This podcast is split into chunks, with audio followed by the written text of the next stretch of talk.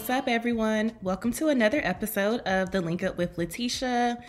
I am so excited that you all are going to be listening to part 2 of my favorite salary negotiation tips, and also talking about some of the mistakes that we make when it comes to negotiating. Y'all know that I'm all about getting to the bag, knowing your worth, and going after what it is you deserve. State your price, sis. Or sir, state your price. Thank you to everyone that's reached out and said, I really, really enjoyed this and I can't wait for part 2. Well, you are in for a treat. I want y'all to stay engaged with me as well on social media. I'm easy to find at Letitia_Bird because the holiday is coming up. I really don't know how I feel about Black Women's Equal Pay Day being an actual recognized holiday. You know, when it comes to holidays, you want to celebrate them, but I think this one is more of a, hey, let's bring awareness to it and let's recognize that this is an actual issue. So I think I can go ahead and share it now, but I am actually going to be speaking at Universal Music Group to their ERG on Black Women's Equal Pay Day, because they like, we want our employees to get these salary negotiation gems. So I'm really excited about that. Oh, and other news as well, before we hop into today's episode, my company is officially relaunched as a talent development consulting agency. What that looks like, we are focused on creating solutions to build equitable and inclusive work environments and safe spaces for Black and Brown people. So what I want you to do is to stay or follow me on social, get on my newsletter so you can really get all of the updates as they come in. So we are really working on advising companies through culture engagement, making sure that they don't have any exclusionary practices when it comes to recruiting, hiring, advancing, you know, promoting, and also retaining diverse talent. More to come on that, but let's go ahead and hop into today's episode, y'all, and enjoy.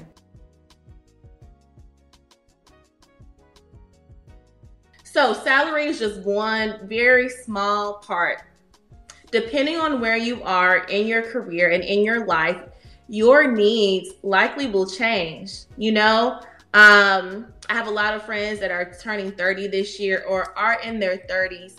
They're starting families. What's important to them? Maternity leave, paternity leave, having really good health care benefits. But when we first graduated from college, won't nobody think about that? We were trying to get all the PTO because we wanted to travel. You know, we wanted all the professional development because we wanted to go to conferences in Vegas and Miami. At least I did. I don't know about y'all. And I definitely did, which I'm thankful for my travel time. But understand that where you are in your life, your needs will change. Those benefits and things that you need will change, okay? Let's talk about all the different things you can negotiate. I can't talk about all of them, but I'll talk about a little bit of them. Bonuses. Now, there are different types of bonuses too. And if you join the members club, I will tell you more about that. But just so you know, the different types of bonuses, you can get a sign-on bonus. What does that sign-on bonus mean? When you accept your offer, you get a $10K, $20K. One of my clients got a job at Amazon. She got an $80K sign-in bonus. Like, yeah. Let me get the signing bonus and then I don't even got to work. So signing bonus, companies will do that. That will just further incentivize you to leave, right? I see that more so offered in the tech industry, but it is something that's typically a common practice. So sign-on bonus is one thing you can negotiate for. There are bonuses that are based on a percentage of your current salary, right? You might have an end of year bonus. Sometimes that bonus is based on your individual performance, or it's based on the company's performance, right? Some companies say, okay, we hit our sales goals, everybody gets a little check, you know? Again, that's a different type of bonus. Also though, this is why it's extremely important to negotiate that salary number, because not only will that set you back over years if you don't negotiate, here's why. Your bonus most times is based upon a percentage of your current salary, right? So let's say year over year, the average annual raise is like 2.5 or 3%. Like, I don't know why all companies are like, you are excellent here. We don't want you to leave. We're going to give you a 3% bonus, or we're going to give you a 3% raise. It's like, for real, what the hell is that, right? I don't know why companies always go to 3% when cost of living just tripled. Like, I need 300%. And y'all talking about 3%. Anyways, I'll get off my soapbox there because I have an issue with that. So this is why it is important to negotiate a higher salary number, because your annual raise typically is, I mean, it's based on your current salary, right? Again, you can get an annual raise, you can get a sign-on bonus, you can get a performance bonus, you can get a spot bonus. I think that's what it's called, where you might get a bonus for doing a good job doing this project. Here's a $200, $300 gift card, right? Like, they might throw that at you real quick. That's another type of bonus you can get. So outside of bonuses, PTO, of course, still ask for your PTO and negotiate for your PTO. I don't care if we just sitting in the house, get your PTO. Why do you want more PTO? Because let's say you quit, your PTO will get paid out, right? So like, let's say I get PTO, I don't use it all, I quit this job. Well, my PTO is gonna get paid out with my last check. So negotiate PTO, healthcare standard, matching, equity, flexible work arrangements. I think it's so important as you're thinking about negotiating salary to think about the type of lifestyle that you want to live. Think about lifestyle design, right? Especially with this pandemic, you might have kids at home, and you know what? You're trying to get your kids ready for tutoring for their Zoom class, and your boss is over here like, we need you to hop on this team meeting. Like, I can't do both. I cannot do both. And I tweeted about this earlier. I do think companies need to be so much more mindful and respectful, and actually acknowledge the lifestyles that their employees have had to adjust to at this time. Anyways, another soapbox, but yes, flexible work arrangements, I think, is just extremely important. Just because you think 8 to 4 works for you, first of all, my brain isn't fully functioning at 8 o'clock, and I need to take a nap during the day. So I would rather log in a little bit later, take an extended lunch break, and maybe I can work later in the evening. Like, whatever work style works for you, yes. Ask for a flexible work arrangement. Now, before I used to, tell my clients to negotiate for, remote working. So if I don't even know how I feel about that, especially if you're working remotely right now, like, is it worth you bringing up? The other reason why this gender gap is so real is because women have to take off time when they have the baby. So like, sometimes your company won't hold your job when you get back, or you come back from work and somebody else then took over your whole team. You might have a little demotion and you didn't even know about it, right? Or, it just, unfortunately, companies don't fully respect what women have to go through when it comes to childbirth and child labor and being a new mom. And so like, these are some other things that definitely do hold us back. Professional development budget, please negotiate for that. I had a question that said, well, I don't know how much to ask for. Think about what do you need? Like, what is it that you need to professionally develop in your industry? Are there certain certifications that you need? Are there certain conferences that you want to go to? Are there classes that you want to take online?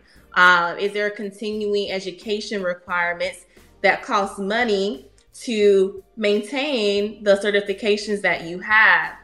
go ahead and write out your own professional development budget, right? So that you have something that you can propose. F what everybody else is doing in the industry or what you think they might be paying. This is when you need to get personal and think about what it is that you need. And then you ask for it.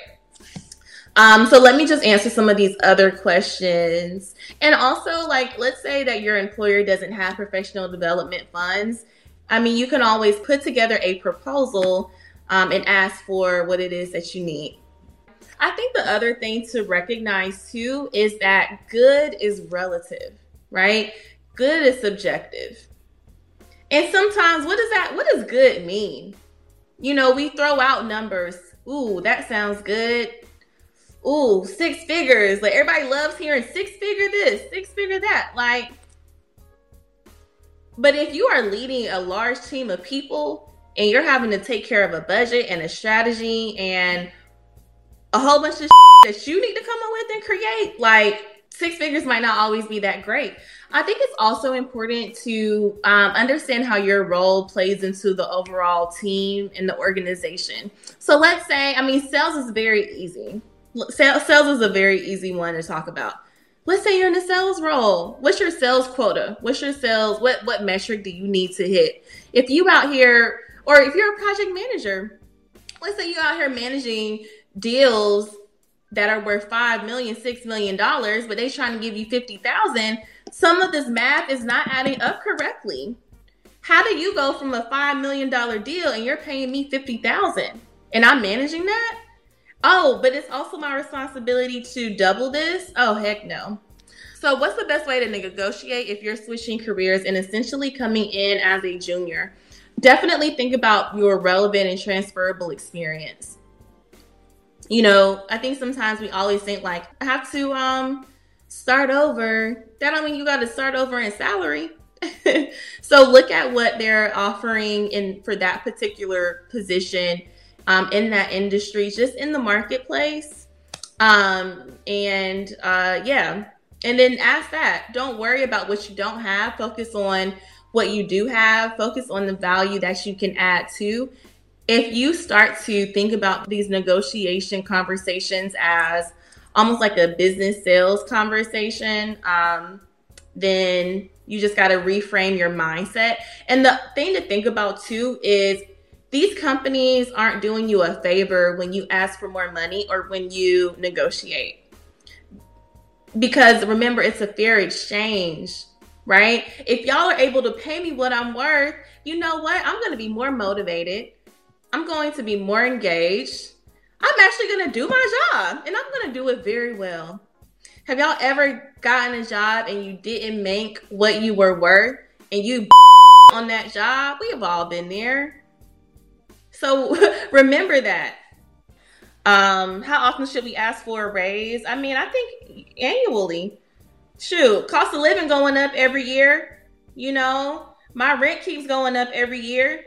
Daycare, I mean, I don't have kids, but if I did. You know, cost of living is going up. I think that we should be negotiating and at least talking about a raise every time performance evaluations come around. Y'all telling me I'm doing a great job. You're telling me that, oh, I'm taking on these new responsibilities. This is great exposure and I'm helping the team. I'm not trying to take one for the team. Give me my money. So I would say every time performance evaluations and reviews come around, and if your job doesn't have those like annually, like that is a problem in itself. So what about if your employer is iffy on your promotion? You can communicate your expectations, you can communicate your needs, and then ask them for a timeline too. Ask them when you can revisit the conversation.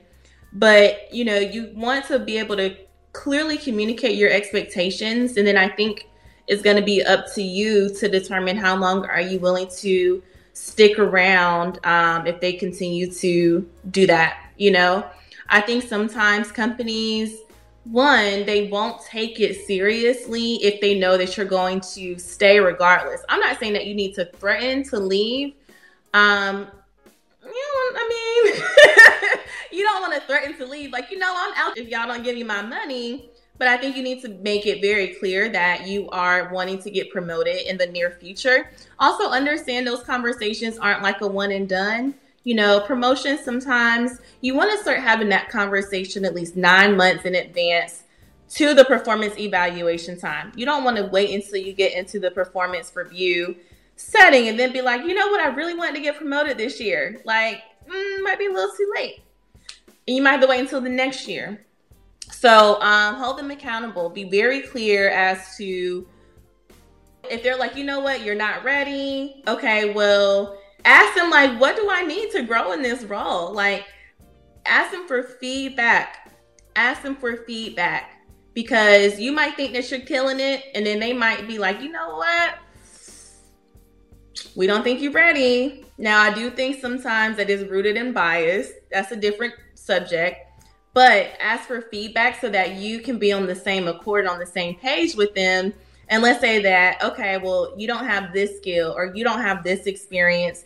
You need more this, you need more that. Start asking for projects, start asking for things where you can demonstrate that skill, or where you can develop those skills, right? So they can't continue to bring the same thing up every single time to you.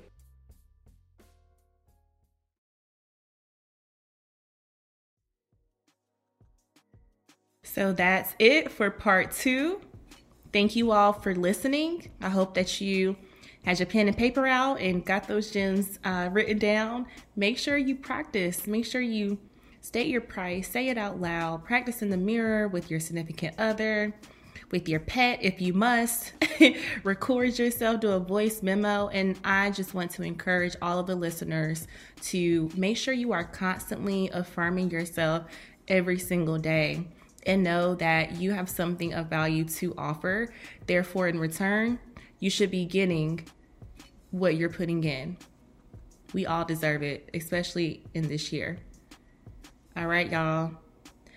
Follow me again, social media. Y'all know how to find me at Letitia_Bird, and I will catch y'all next time.